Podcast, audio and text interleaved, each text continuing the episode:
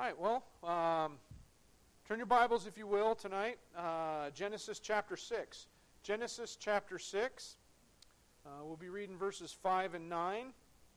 There is no handout tonight, just uh, so uh, going to have to do it the old fashioned way. You just have to take notes. So, But uh, Genesis chapter 6, we'll be looking at verses 5 and 9.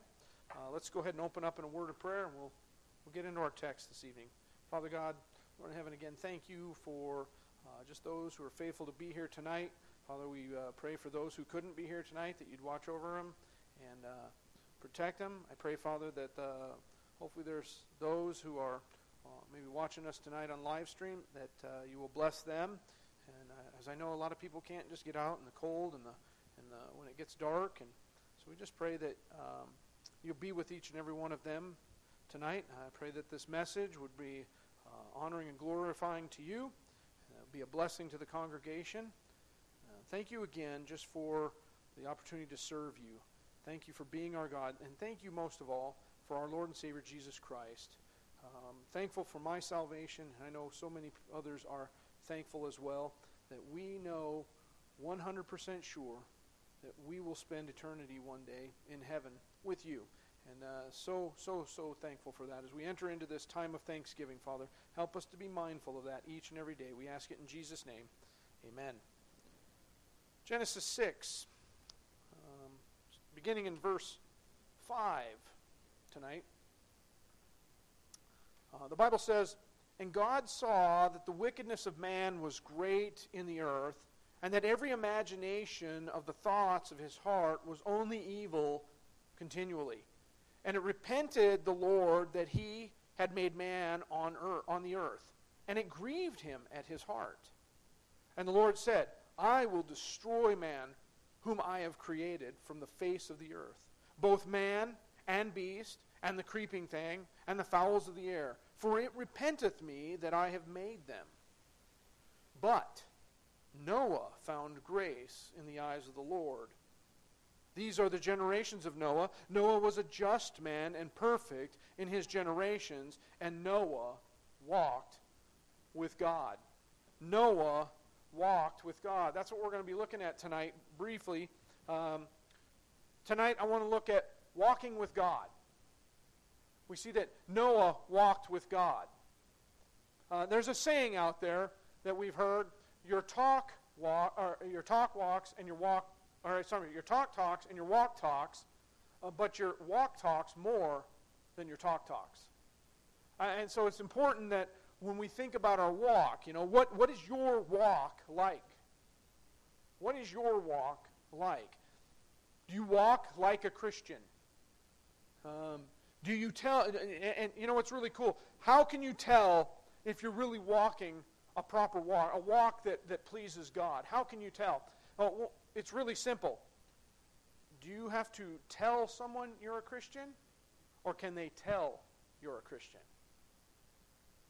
Do you have to tell them you're a Christian, or can they tell that you're a Christian? Um, I, I, agree. I, I, share that you know as uh, I don't know if I've told you that there was a time when uh, being in the military and uh, you know up at work, uh, a lot of my coworkers knew I was a Christian. I, I, share. I, I wasn't afraid to share my faith. I wasn't afraid. I had things in my office. People knew it. Um, I, I had had asked people not to use the Lord's name in vain. Uh, I was willing to to take those steps, and people knew it. I remember one day I was walking through. Um, uh, I worked in COM, and I was walking through one of our maintenance bays. And as I was going through the maintenance bay, one of the young airmen uh, he, he hollers at me. He says, Hey, Sergeant Patzer, I want to show you something. Come here, I want to show you this on my phone. And another uh, guy that was in the shop, uh, he was one who claimed to be a Christian, uh, but he, he didn't have a very good walk. He didn't have a very good walk. He, he had witnessed what was on, this, this guy wanted to show me on his phone. He wanted to show me a video. But he had the decency to say, Airman, consider who you're about to show that video to. And immediately the airman turned and says, Sorry, Sergeant Patzer, never mind. Because He knew the other individual, while maybe not a very, very faithful in his walk, knew that it wasn't something I would want to see. And so, what's your walk look like? Do people know that you're a Christian, or do you have to tell them that you are? Um, are you walk, do you have the walk of a Christian? Uh, there's a story about a father and a son who arrived in a small western town. The father was looking for his uncle, whom he'd never met. He knew his uncle was in this small western town, and, and his son was with him. And they were walking along this, uh, along this area of the town, and they looked across the square, and the father says to his son, There goes my uncle. And the son looks at his dad and he says, How do you know that's your uncle? You've never met him before. He said, Son, I know it's my uncle because he walks exactly like my father. He walks exactly like my father. Uh, do you walk exactly like your heavenly father?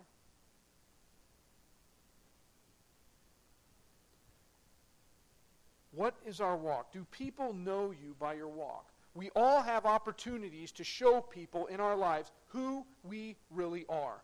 The question is are we being someone God wants us to be, or are we being who we want to be? We, are we being somebody God wants us to be, or are we being somebody we want to be? In other words, are we walking with God, or are we walking in the world? Are we walking with God, or are we walking in the world? In, our, in our text this evening, uh, we get a glimpse of worldly people, right? It talks about the wickedness of man. We see these people who, are, who definitely have a wicked walk. They're walking with the world. But we also see the life of Noah. Uh, we, we get this contrast in that Noah was a just and perfect man. And so we see these two walks from our text this evening. We can also see that God is disappointed in mankind. So much so, he's disappointed so much so that he's considering wiping out, or he's not considering, he's already planning on wiping out all, all of mankind, or all of, all of life. You know, all of the life. He talks about it, we see here, that he wants to destroy uh, man, beast, the creeping things, the fowls of the air. He's going to get rid of it all.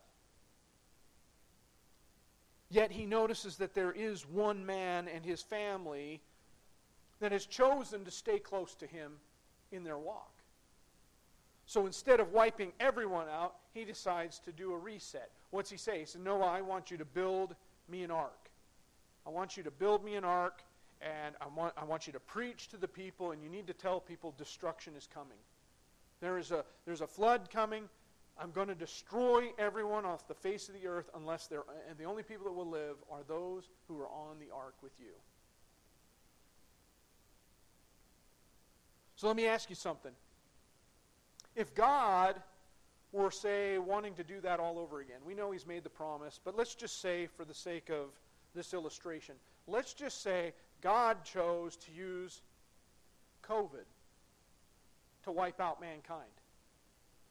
He's decided he's going to wipe out. He wants to, he's, just, he's done. I mean, we look at the world today, I wouldn't blame him. but he's going to use COVID to wipe it out. What would he say about your walk? We know what he says about Noah's. What would he say about your walk? Would he say you are wicked? Or would he say you are just and perfect?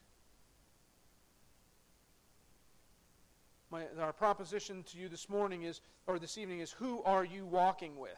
The world or God? This evening I want you to see two pivotal options every person has with regards to how you can choose to walk in the eyes of the Lord. And the first walk is a walk of destruction. And we see this in verses 5 through 7. it's a walk of destruction. Verse 5 And God saw that the wickedness of man was great in the earth, and that every imagination of the thought of his heart was only evil continually. And it repented the Lord that he had made man on the earth, and it grieved him at his heart. And the Lord said, I will destroy man from uh, man whom I have created from the face of the earth, both man and beast, and the creeping thing, and the fowls of the air, for it repenteth me that I have made them. So I'm going to step through, uh, basically, we have got these five passages, and I'm going to step through them verse by verse, just so we can kind of get, uh, we can see these two walks. And these first two walks happen through 5 through 7. So, what do we see in verse 5? Uh, right off the bat, we see in verse 5 that man's heart is only evil continually. Only evil continually. Uh, the Hebrew word translated as wickedness is, is one of the basic words that's used for sin in the Old Testament. It has the most basic sense of evil. So we know that man's heart is evil. Uh, it's, it's, it's, it's, neat. it's funny how um, when people are asked to pray to get saved, we, we pray and ask Jesus to come into where? Our heart. Why? Because that's where ne- he needs to be. Our hearts are black and wicked, and we need light. And Jesus is pure light. He will, He can fix our ailing hearts.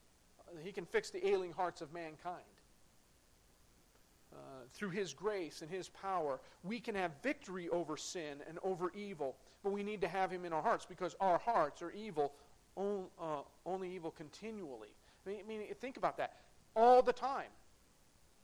Uh, why, why is it that way? Uh, ultimately, it's evil uh, because, face, let, us face it, um, God and His, without the Word of God, without the Word of God, if we relied on man for morality in this country or in this world.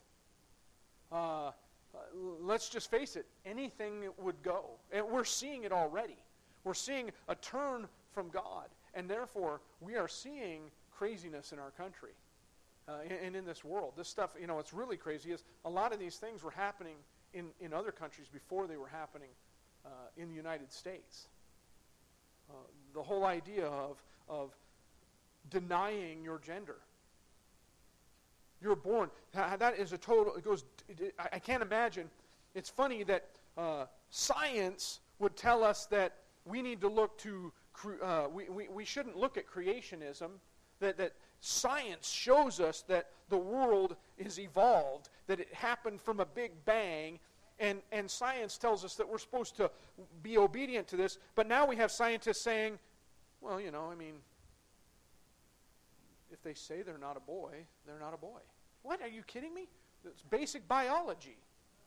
You can't refute what biology is. Just because you say you're not a boy when biologically you are, that might be okay in your mind, but it's not okay in my mind, and you shouldn't have the right to, to force that on me. I shouldn't have to uh, bend to that. We see in our school, you want to see immoral, immorality out of control in our own schools today. We see that they're putting uh, litter boxes in bathrooms for kids who identify as dogs and cats.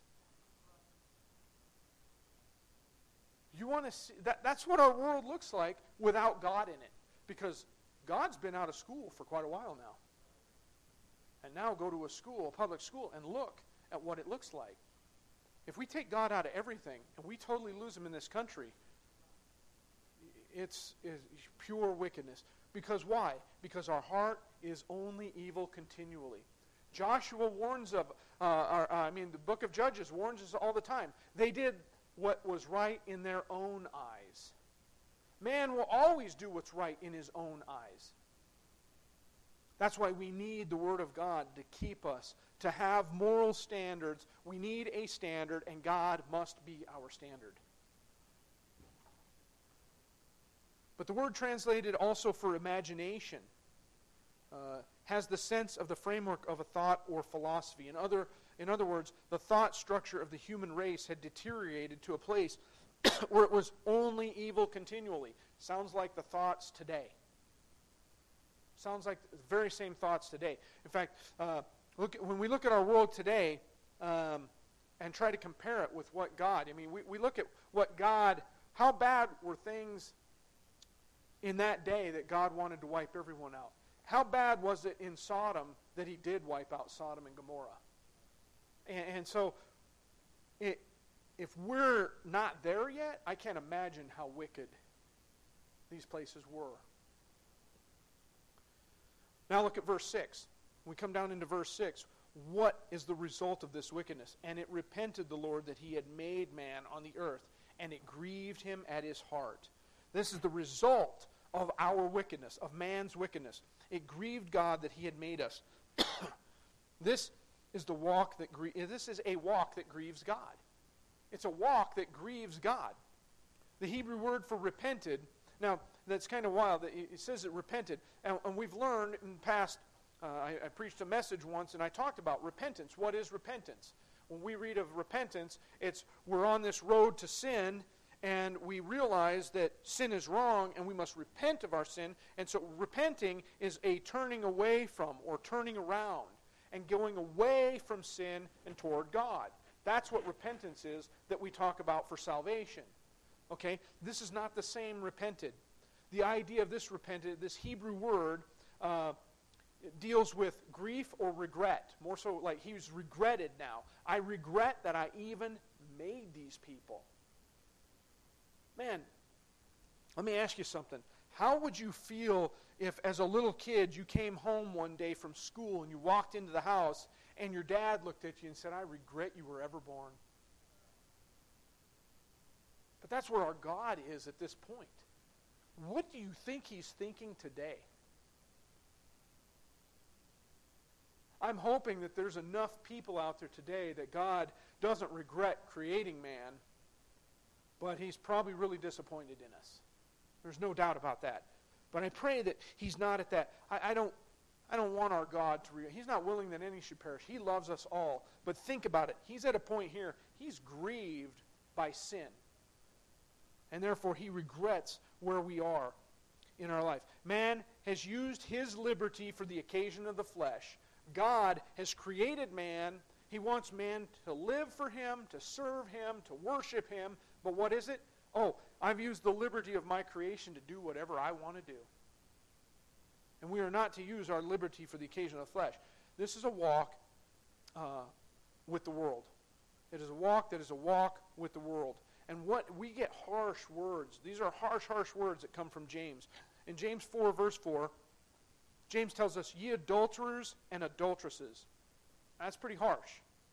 He's talking to uh, to believers. James, we know, he's talking to Jewish believers.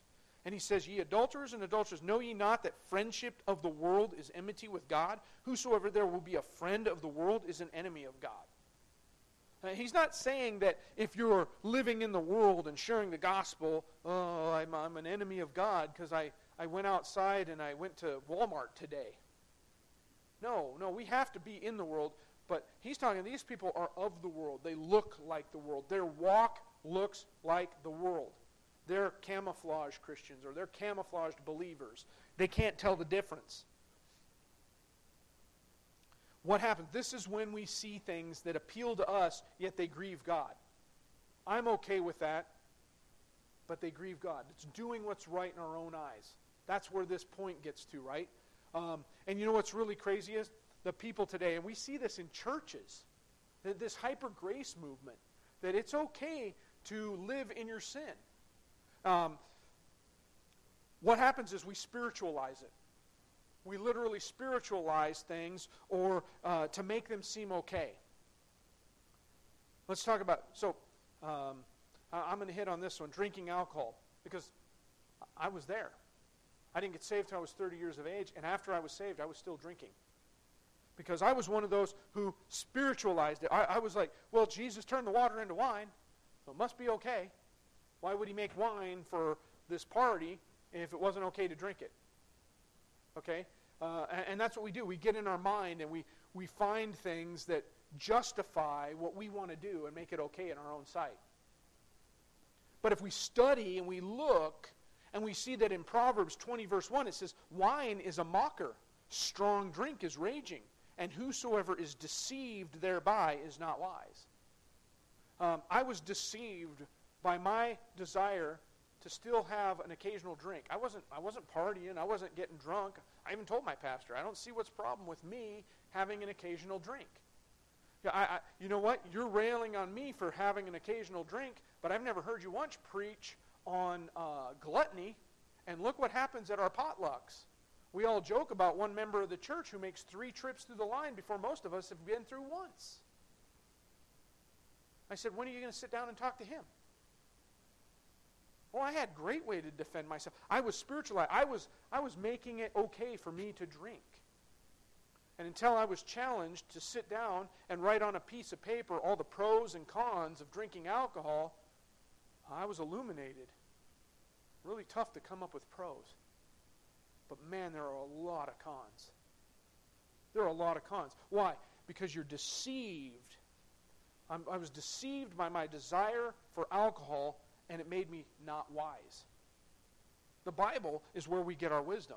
If wine is a mocker and strong drink is raging, and whosoever is deceived thereby is not wise, I should look at that and go, mm, maybe I shouldn't be doing that. I don't. I want wisdom. Why? God's not going to. If I'm if I'm drinking alcohol and, and doing what I'm not supposed to be doing, and yet I get on my hands and knees and ask God to give me wisdom, you think He's going to give it to me? He's like, dude, I gave it to uh, you. You've got it at your fingertips, and you're ignoring what I've given you so far. Why would I give you more? He'll give it to you liberally, but we ought to be responsible. How about adultery? Adultery is another one people like to justify in their minds. Um, you know, we live in a society today where uh, marriage isn't promoted. What's promoted is uh, living with somebody for a while. Fornication there. Um, uh, we see this whole fornication thing. Get to know them before you actually marry them. But then they marry them and they find out it's still not really. Uh, so, um, well, you know, King Solomon, he had 700 wives and 300 concubines. And he's in heaven. I've just got a wife and a girlfriend. What's wrong with that? I'm way better than Solomon was. We justify it in our own mind, but we look at Proverbs 6, verse 32 says, But whoso committeth adultery with a woman lacketh understanding.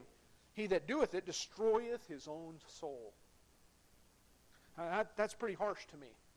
I think reading destroying my own soul, I think I, I don't want to do any adultery. Sounds like a bad idea to me. We shouldn't justify things. And it goes with so many other things. We can go into a plethora of, informa- uh, uh, uh, of sin that we try to justify in our own minds. Uh, we see it all over. And, and, and, you know, and we can get into it. But Scripture will show us, uh, if we seek it out, that's the problem, though. We do what's right in our own eyes, so we're not going to get in here and allow our eyes to truly be opened. We don't want to get in here and have our eyes truly opened. So if we stay away from the Word of God and justify what we're doing in our own eyes, it'll be okay. What happens here in verse 7? What is the result of God's grief? And the Lord said, I will destroy man whom I have created from the face of the earth, both man and beast, and the creeping thing, and the fowls of the air, for it repenteth me that I have made them. You know, uh, there's always been that saying, you know, that uh, when you sin, your sin doesn't only affect you. It doesn't only affect the sinner. It affects all kinds of people around you. And we see this. I mean, what did the fowls of the air do wrong? What did the creeping things do? What, what about the, the animals? They didn't do anything wrong, but God repented. He, he's like, I'm, I'm wiping everything out. Sin doesn't just hurt us, well, it, it, it hurts everyone around us, it hurts all kinds of people. But understand that this walk, it leads to destruction.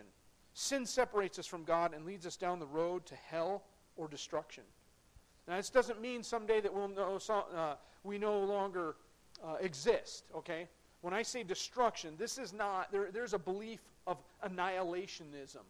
Annihilationism that when, when, when lost people die, they just fail to exist. They're gone forever.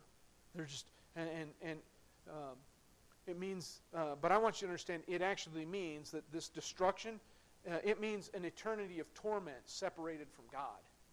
The Bible makes it clear. 2 Thessalonians 1 9. Who shall be punished with everlasting destruction from the presence of the Lord and from the glory of his power? That's everlasting destruction from the presence of the Lord, right there. Everlasting means forever.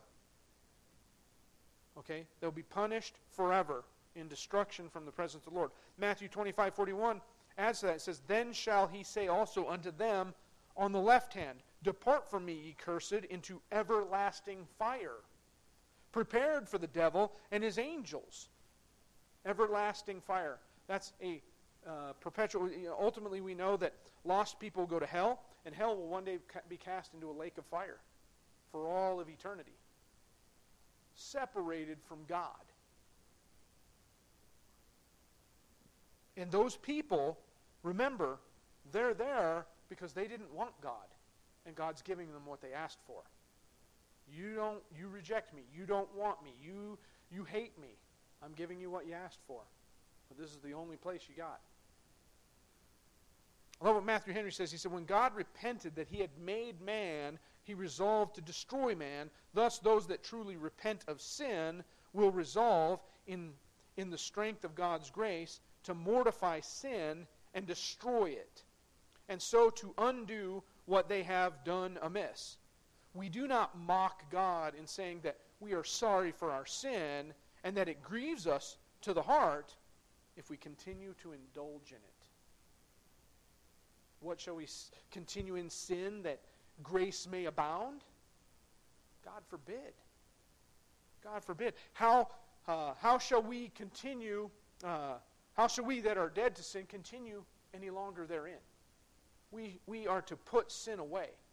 We're not to continue in it. But we, we deal with churches today who say it's, it's okay, come as you are, and leave as you were, because it's all covered under the grace. It's all covered under the grace. And so that hyper grace movement is out there, and, and we can't support it. God doesn't want us to continue in sin, He wants us to depart from it. It grieves Him when we do. Now we've looked at a walk of destruction. Let's look at another walk the walk of deliverance. This walk is a walk with God. And we see this, uh, uh, we can choose this walk, but is only available by God's grace. Look at verse 8. Verse 8. But Noah found grace in the eyes of the Lord. Noah found grace in the eyes of the Lord. He has a walk of deliverance. His walk leads to deliverance. Uh, Noah found grace in the eyes of the Lord. So, what is grace? It is getting what you don't deserve, right? That's what grace is. We get what we don't deserve. God shows us grace by giving us uh, a way into heaven. We don't deserve it, but He's going to give it to us through Jesus Christ, right? Through, so, how do we find the grace in the eyes of the Lord? How do we get something we do not deserve? It's through our faith in Jesus Christ. Ephesians 2 8 9. For by grace are you saved through faith, and that not of yourselves, it is the gift of God, not of works, lest any man should boast. It's we're saved by grace, God's grace, through our faith, and it's not of anything that we can do on ourselves. It is a gift from God. And Jesus is that precious gift. So it is deliverance through Jesus Christ. We have salvation. Uh, that's how we get the grace today. The grace that Noah found was through his obedience to God. He walked with God, he stayed close to God.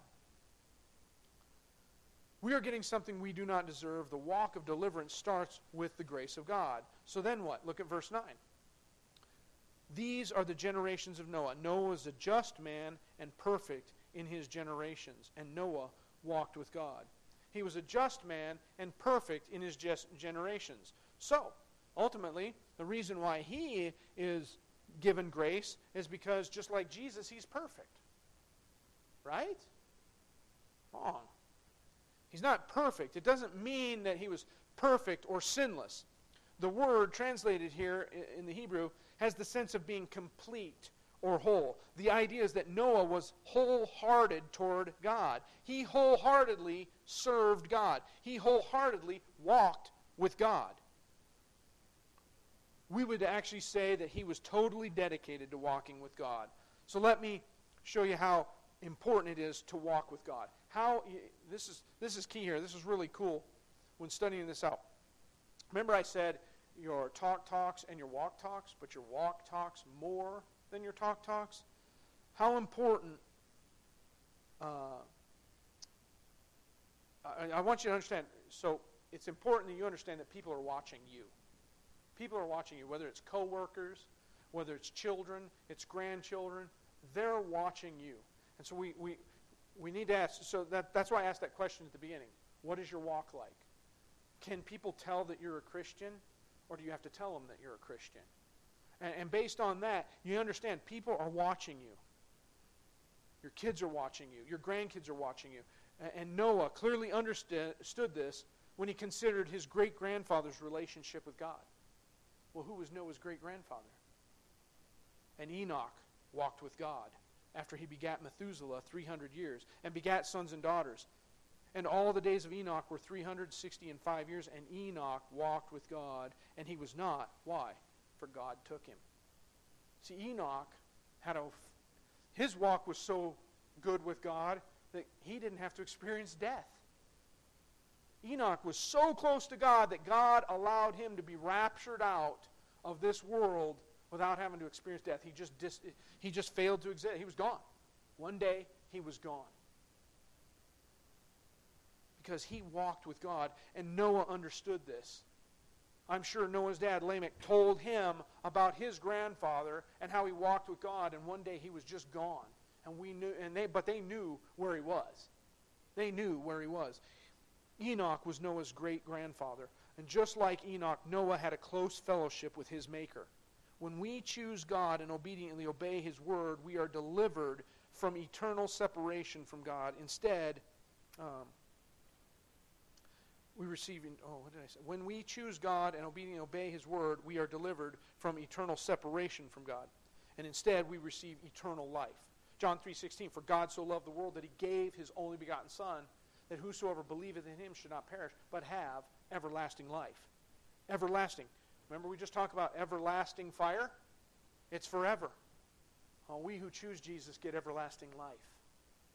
All eternity in heaven, living with our Lord and Savior. It is through Noah's faith, seen by his obedience to God, that he was justified, thus delivered from destruction. 2 Corinthians 5 7 says, For we walk by faith, not by sight. It's through our faith in Jesus Christ. We don't need Jesus to come walking through the door and say, See, I'm real. We don't. Thomas needed that.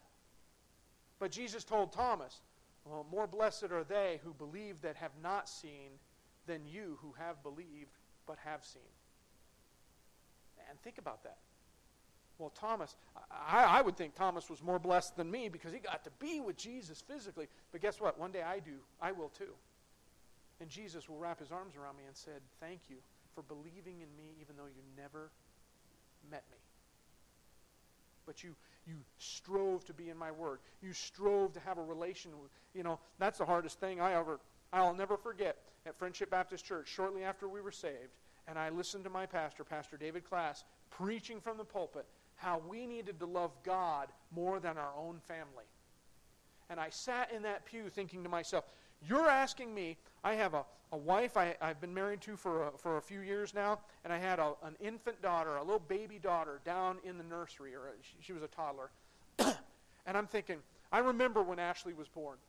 I'll never forget when Ashley was born and they put that baby in my arms, and I thought, I have so much love for my wife.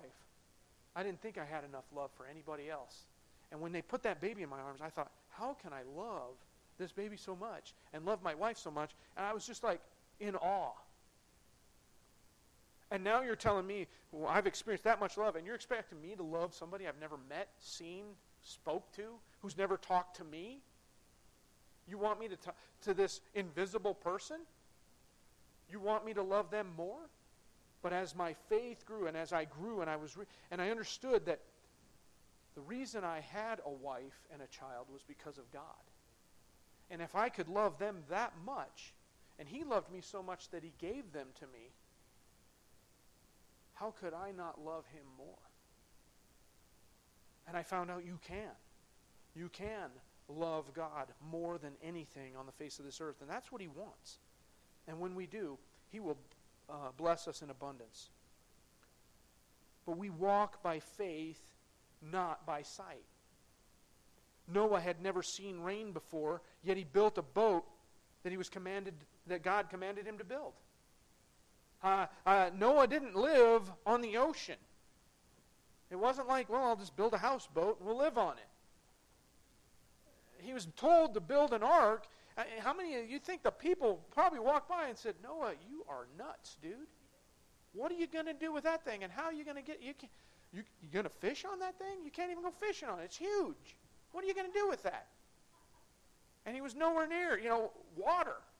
Uh, rain had not fallen on the earth yet. They didn't know what a rain, the water that the, the, came from the dew of the ground. It came from the ground and springs and, and stuff like that. And all of a sudden, he's telling people there's a flood coming. God's going to destroy everything. You need to get on the ark. You need to come. And people just thought he was. And I mean, think about it. People probably thought he was crazy as a loon. Why would they listen to him? I'll tell you what, I see somebody building an ark like that out of nowhere. Uh, you might want to think about it because they're pretty dedicated to that task. When we show that kind of faith in the gospel of Jesus Christ, think about that. If we could show that kind of faith in the gospel of Jesus Christ,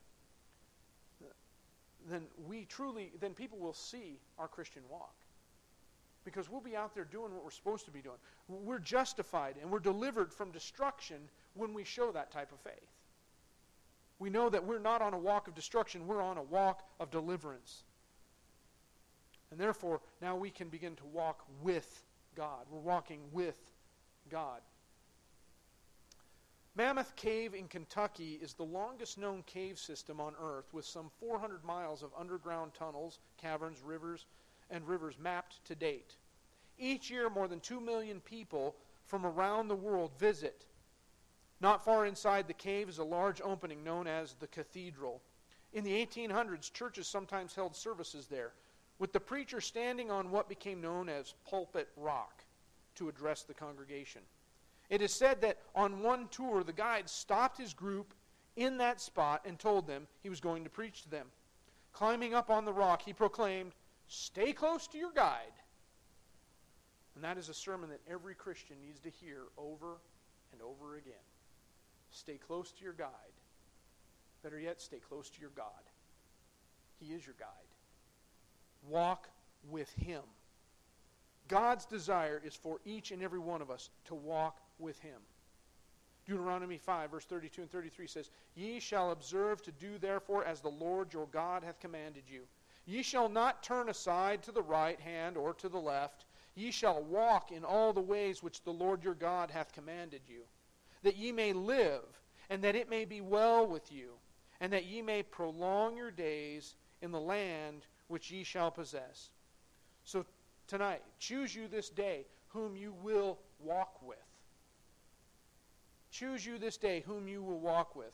Why not choose today to walk with God? Let's pray. Heavenly Father, Lord in heaven, again, thank you for your word. Help each and every one of us here to walk with you. We see the walk of destruction. We see the path that we head down when we when we make our own decisions and we do things and we don't include you, Father. Uh, when we try to do that which is right in our own eyes, we fail miserably because our hearts are only con- evil, they're continually evil. Father, help us not to go down that path, but help us to walk with you. Help us to stay close to you, stay close to our guide, Father, that we may have uh, deliverance and not destruction. Father, I pray now that you'll just be with each and every one here today. Uh, help everybody to get home safely tonight, Father, in the dark. Pray there are no issues. And uh, Father, again, just bring everyone back again safely at the next appointed time. We love you. We thank you. We praise you for, for all you do. In Jesus' name, amen. All right, thank you. You're dismissed.